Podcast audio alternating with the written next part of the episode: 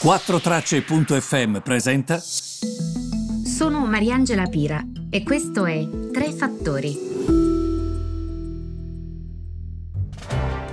I tre fattori del 30 marzo. Dai listini a livello globale sono evaporati da inizio anno ad oggi circa 15.000 miliardi di dollari. Certo, un investimento azionario è perso nel momento in cui si vende. Però questo dà un'indicazione anche della situazione, insomma, molto difficile che stanno vivendo le borse in questo momento. E fa capire anche come ci sia una voglia, un desiderio, e questo è sicuramente il secondo fattore di oggi, di ordine, di decisioni più rapide, concrete. Per esempio, i ministri del commercio del G20 si riuniranno insieme in teleconferenza per capire come mandare avanti la catena produttiva. Anche questo, insomma, è un segnale che viene visto positivamente da questo punto di vista. E non possiamo però non parlare di solidarietà europea. Questo è certamente il fattore più importante di oggi. Come sapete, gli Eurobond, questa ipotesi che non piace a Olanda e a Germania, sono dei titoli di Stato particolari perché avrebbero l'egida europea. Che cosa succede? Quando uno Stato si indebita, come per esempio l'Italia, per pagare le sue spese, la scuola, la sanità, chiede soldi in prestito perché siamo molto indebitati. Li chiede sul mercato, quindi emette questi titoli di Stato. Il mercato non è una cosa astratta, Possiamo essere noi, piccoli investitori, ma anche grandi investitori. Quindi che cosa succede? Emetto titoli di Stato per convincere, essendo io indebitato, Stato Italia, i miei investitori a pagare, a darmi i soldi e quindi io a vendere quei titoli di Stato. Che cosa faccio? Emetto dei tassi di interesse più elevati perché li devo convincere a comprare quei titoli di Stato. Quindi emetto tassi di interesse elevati perché ho un alto debito. Che cosa succede? La Germania invece, quando emette titoli di Stato non avendo debito, emette ovviamente titoli di Stato pagando ai suoi investitori un interesse molto basso, perché è ovvio che la Germania sarà in grado di ripagare quei titoli di Stato, non ha bisogno di convincere nessuno a comprarli.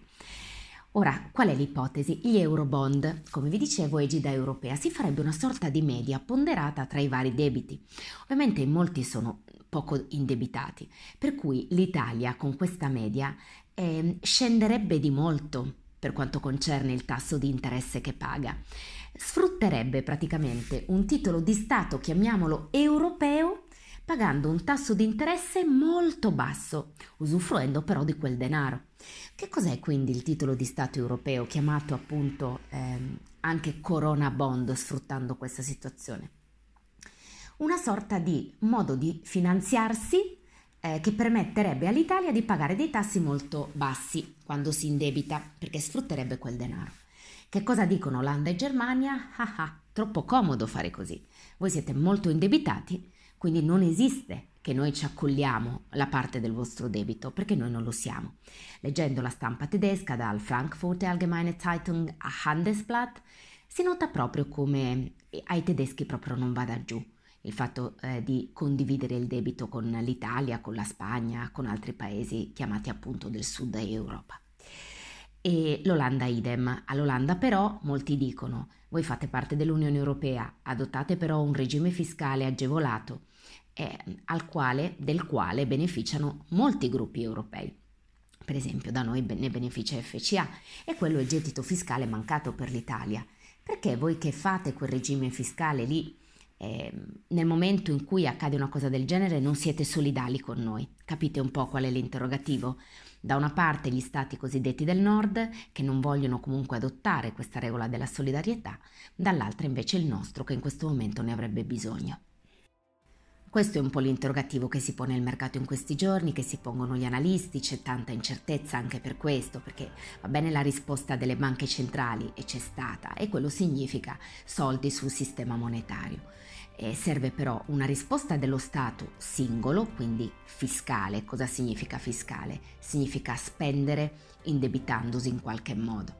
E serve una risposta però, come diceva anche il premier spagnolo Sanchez, anche europea.